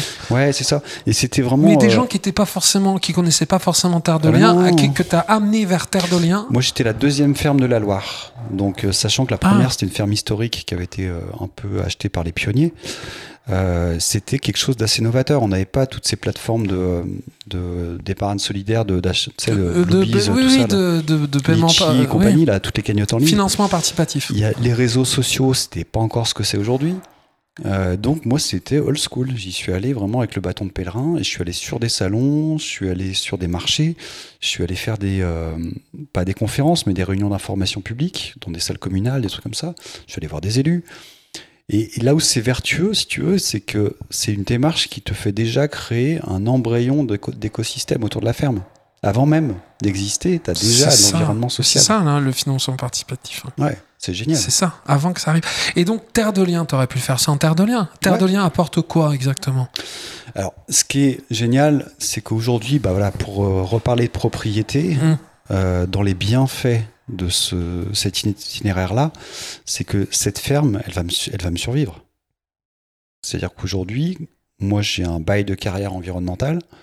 Une fois que j'ai fini Un ma bail carrière, de carrière environnementale. Ouais. C'est beau ça? Bah, moi, je suis, je suis sécurisé. Je suis dans un sanctuaire. Voilà. C'est une ferme qui restera une ferme bio. Et il y aura des fermiers successifs qui vont passer. Donc moi, d'ici euh, X dizaines d'années, hein, il y aura quelqu'un d'autre qui va frapper à la porte, qui va prendre le relais. Donc pour moi, c'est une satisfaction parce qu'il n'y aura pas de tractopelle qui va venir tout raser mon travail. Et, euh, et puis bah pareil pour les gens, les, euh, tous les, clients, il y aura une continuité. Euh, pour le paysage, ça va toujours rester comme ça. Et puis moi, d'un point de vue personnel, l'intérêt, c'est que Terre de Liens m'a complètement délesté de l'investissement financier pour acheter les murs, les terrains, etc. Ce qui fait qu'aujourd'hui, je travaille sans crédit. Donc les banques, aujourd'hui, n'ont aucun pouvoir sur ma vie. J'ai pas de dette. C'est eux qui essayent de venir me voir. en, tu voulais pas prendre un petit livret, un machin? Je Non, merci. Pour te vendre de la dette. Merci, mais non merci. Donc euh, je travaille euh, du coup en toute liberté et donc avec cette capacité à innover, à expérimenter et à être mon propre chef, mais au sens littéral du terme. Quoi. Et euh, tu n'as pas de dépendance vis-à-vis de Liens. Ce contrat, ce bail de carrière, redit Bah, je paye un loyer, hein. c'est un bail, euh, environnemental de carrière. Donc euh, moi j'ai juste à travailler selon les principes de l'agriculture biologique, mais je suis largement au-delà puisque je suis en permaculture. Et ne pas arracher les haies. Donc euh, voilà, je dis toujours, moi je suis arrivé, il y avait 4 arbres, aujourd'hui il y en a plus de 700. Elle est belle la photo sur ton euh, sur le site où tu Ouais. montres avant et après. ouais, euh, bah, ouais. il y aurait matière à la Tu la peux la mettre à jour. Il faudrait la mettre à jour. Ouais, donc tu, tu n'es pas en souci avec ces crédits. Non. Tu n'es pas en souci avec euh, la constitution d'un patrimoine. C'est pas Ouais. des choses auxquelles tu penses à ça? Parce que c'est vrai qu'est-ce que ça Non, crée comme, non, euh, non, comme tension. euh. Non, pas spécialement. Et euh, Après, qu'est-ce qu'un patrimoine? Je veux dire, ce que tu décris, ce qu'on est en train de faire, c'est une forme de patrimoine. alors, tu vois, oui, effectivement. Parce elle que l'ancien, le, le, le- le monsieur qui plantait Ouais. des arbres à 96 ans, je veux dire, il, il nous, il nous balance un patrimoine incroyable aussi. Oui, oui. Alors après, là, comme c'est dans le privé, on ne sait pas ce qu'ils vont en faire. C'est l'inconvénient. De quoi tu parles bah, de, Le- de Ah. la ferme. Ah. Sa ferme à lui, aujourd'hui, on ne Ah. sait pas trop ce que ça va devenir. Donc, euh, il l'a donné à des héritiers. On va voir ce que ça va faire. Euh, là, Ah ouais. ici, c'est sanctuarisé. Sanctuarisé carrément. Bah, pour moi, oui, complètement. Oui. Je- C'est beau ça. Et si tu veux, ce qui est vraiment euh, magnifique, alors après, chaque fermier terre de liens a son approche. hein. Hmm. Moi, simplement, sur cette notion de patrimoine, je considère mon, mon descendant, il y a mon fils naturel, évidemment, enfin mes enfants Qui est à naturels. nos côtés, hein, qui fait religieusement ses devoirs. Ah non, non, il Non, est il en train de décider. Euh, il y a mes descendants naturels, et puis, quelque part, il y a, il y a ma filiation euh, professionnelle, c'est-à-dire que derrière moi, Hmm. ils vont hériter d'un patrimoine, ils vont hériter de, de vergers productifs, ils vont hériter d'un capital euh, de biodiversité effective. Donc c'est Et, et je me dis que quelque part, j'avais eu cette pensée une fois, si chacun faisait de son mieux à son échelle, on se foutrait de l'héritage, parce qu'en fait, chacun aurait l'héritage euh, n'importe où dans, dans la société, Mm. sans que ce soit forcément ton enfant ou euh, qu'il y ait une filiation naturelle, tu vois. Ouais, un héritage du, du commun, en fait. Exactement, exactement. Que- Qu'on a du mal à trouver, justement. Et là, on hérite plutôt un héritage de l'individuel. C'est ça. Et donc, on euh, paye au prix fort, hein, par des générations trente glorieuses. C'est et- ça. Et on boucle la boucle, parce que du coup, les, les communs, ça existait avant la Révolution. Mm, mm, Et donc mm. on en revient aux espaces de biodiversité où tu pourrais trouver. Donc euh, moi quand j'étais sur ma liste électorale, quand il y a eu le premier confinement, euh, qui a commencé à avoir des, des queues de 50 mètres à Carrefour, euh, les gens de ma liste qui n'avaient pas conscience de tout ça m'ont dit ouais on va tous venir chez toi. J'ai dit oui mais moi je fais 50 familles, on est 9000 à Vauche, comment ça se passe? C'est Euh, pas assez rapide. Carrefour, ils ont 48 heures d'autonomie, hein, donc euh, à un moment donné, il est temps de, Ouais, ouais. de relocaliser notre nourriture. Mm, mm. Et voilà, c'est un sujet où il y aurait vraiment beaucoup de choses à dire, mais, mais surtout voilà, d'apporter cette touche permanente. On doit, on doit pas avoir à se poser de questions qu'est-ce qu'on va manger demain? Et puis, euh, quand je vois des enfants qui savent pas reconnaître un arbre fruitier, ça, ça me fend le cœur. Pour moi qui ai grandi dans des vergers, qui, euh, voilà, tu, tu vois une cerise verte, tu sais que dans trois semaines, elle est, ouais, tu peux la manger. Aujourd'hui, moi, j'ai fait des visites avec des enfants, ils voient une cerise verte, ils me demandent ce que c'est. Mhm. C'est juste triste. Pareil pour les, les, ce qui est de saison, ce qui est pas de saison, ce qui Bien serait la- un, un des savoirs premiers pour euh, arriver à apaiser euh, les déplacements, les, les, les Bien coûts sûr. carbone et compagnie. Ouais, bien sûr. Ouais.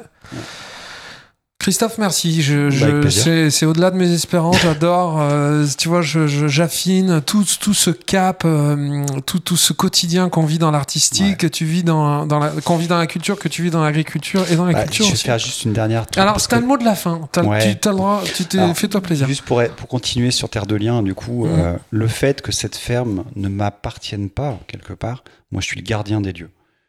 Mhm. Et ce lieu, il est ouvert, parce que c'est. Alors, c'est ma personnalité qui est là, qui est très très présente. hein. Mais ce que je veux dire, c'est que tu es venu, tu as pu faire un concert, mais il y a eu plein d'autres événements. Et en fait, c'est un lieu d'expression. Et je pense qu'aujourd'hui, avec ces contextes justement vachement restrictifs, Mhm. avoir ce genre euh, d'espace privé au sens noble du terme, où on peut justement avoir des, des champs d'expression sans contrainte, euh, bah c'est- plus que vital. tu Mm. vois. Et euh, voilà, Et on a fait un événement avec 500 personnes, tu vois, et je pense que euh, c'est des, des jauges de public qui sont franchement intéressants pour faire des tremplins, tu vois, pour faire découvrir des choses. Oui, donc tu veux élargir à, à l'aspect culturel. Tu, tu l'avais. C'est comme ça qu'on s'est rencontrés Oui, complètement. mais je toujours fait, ouais, et bien tu, sûr. l'as- tu, tu le fais à titre ouais, perso euh, sûr, aussi parce que tu es un artiste Complètement. et tu veux l'ouvrir. Et c'est-à-dire que tu as un endroit, tu un endroit, c'est ça, que sur la ferme qui va pouvoir, qui accueille déjà. euh, C'est Bah, euh, c'est- en face, c'est ici? Ouais, mais après c'est mouvant, c'est ça qui est génial. Ah, tu veux que ça reste euh, mouvant? C'est complètement, euh, comment dire, c'est très lié aux saisons. C'est-à-dire que selon la saison, tu peux aller sous les arbres, tu peux aller en, en plein soleil en bien automne, sûr, bien sûr. tu peux aller dans les tunnels. enfin, tu vois, il y a Ah ouais? plein, plein, plein de. C'est c'est ça qui est génial, c'est que ça titille la créativité. Et euh, effectivement, là, je travaille justement sur l'aspect euh, durable, c'est-à-dire la- la- l'aspect résilient, pouvoir faire des spectacles en toutes circonstances. Parce que tu te rappelles, toi, tu avais chanté dans le garage du voisin. Ah Oui, c'est vrai. Ah oui, oui, oui, c'est vrai, Donc- vrai. donc Je me c'est- rappelais pas que c'était le garage du. Je me rappelais que c'était un garage, mais que c'est- enfin, oui, un garage ouais. avec, euh, mais du voisin en effet. Voilà. Vrai. Et donc c'est c'est sympa si tu veux, mais euh, c'est bien de l'avoir chez soi et de pouvoir du coup bah, le garantir. Parce qu'il n'y a rien de Mm. pire qu'annuler un événement pour cause de météo, tu vois. Ah ouais. Voilà. Bon, bon bah là on est vraiment au cœur du, de notre euh, symbiose euh, culture agriculture. On revient au point de départ. on revient au point de départ. Tu veux rajouter quelque chose? Euh, Fais-moi un petit mot de la fin là. Allez, le vrai mot, de la, fin. pff, celui-là. Oh là là. Euh, tu sais que je suis un gros bavard, donc je peux partir dans tous les sens. Il fait court, on a une, une vingt là. Euh, une minute vingt. Non, non, on a fait 1h20, mais Ah. je savais que ça serait, ça serait long. Il y, a- que du, il y a que du, du goûteux, il y a que du, tu vois, il y a tout là dans. dans- Ouais. donc, Bah, euh, écoute, ouais, moi je vais, je vais rendre hommage à ma grand-mère parce que j'ai eu une discussion avec elle il y a deux ans à peu près. Euh, mon arrière-grand-père et mon grand-père étaient résistants et ça me titillait. Je voulais savoir comment ils avaient vécu l'occupation, euh, c'était quoi leur quotidien à l'époque. Et elle m'avait dit, bah écoute, euh, on vivait, on vivait simplement, on pouvait plus se rassembler. on pouvait plus danser et on devait se déplacer avec des attestations. et, euh, et, tu vois, cette notion de plus pouvoir danser, euh, quand je vois ça aujourd'hui, à quel point on est en train. La distanciation sociale, au lieu de dire une barrière physique, tu vois. Euh, encore une fois, vocabulaire, c'est terrible. Moi, je suis un fan de Orwell et de, de sa novlangue. Mais malheureusement, le pauvre, je pense qu'il n'avait pas prédit que son livre, c'était, ça deviendra un manuel et non pas un, livre d'anticipation. Donc, donc voilà, j'en reviens vraiment à créer ces bulles. Tu vois, moi, je rêve ici de pouvoir avoir des. Je suis en train de faire une salle qui va être polyvalente pour pouvoir danser, pour pouvoir chanter, pour pouvoir rire, pour pouvoir s'exprimer en dehors de toute contrainte. Parce qu'on est en train de nous tuer, on est en train de, nous enlever cette humanité qui fait qu'on est différent. Voilà. C'était Chanteur Durable. Si ce podcast vous fait du bien, faites du bien au podcast. Abonnez-vous ou mettez plein d'étoiles. Parlez-en autour de vous, de vive voix ou par les réseaux et venez découvrir notre catalogue de spectacles et notre boutique d'objets sur deshistoiresenmusique.com, des productions artisanales livrées en circuit court et à vivre en famille.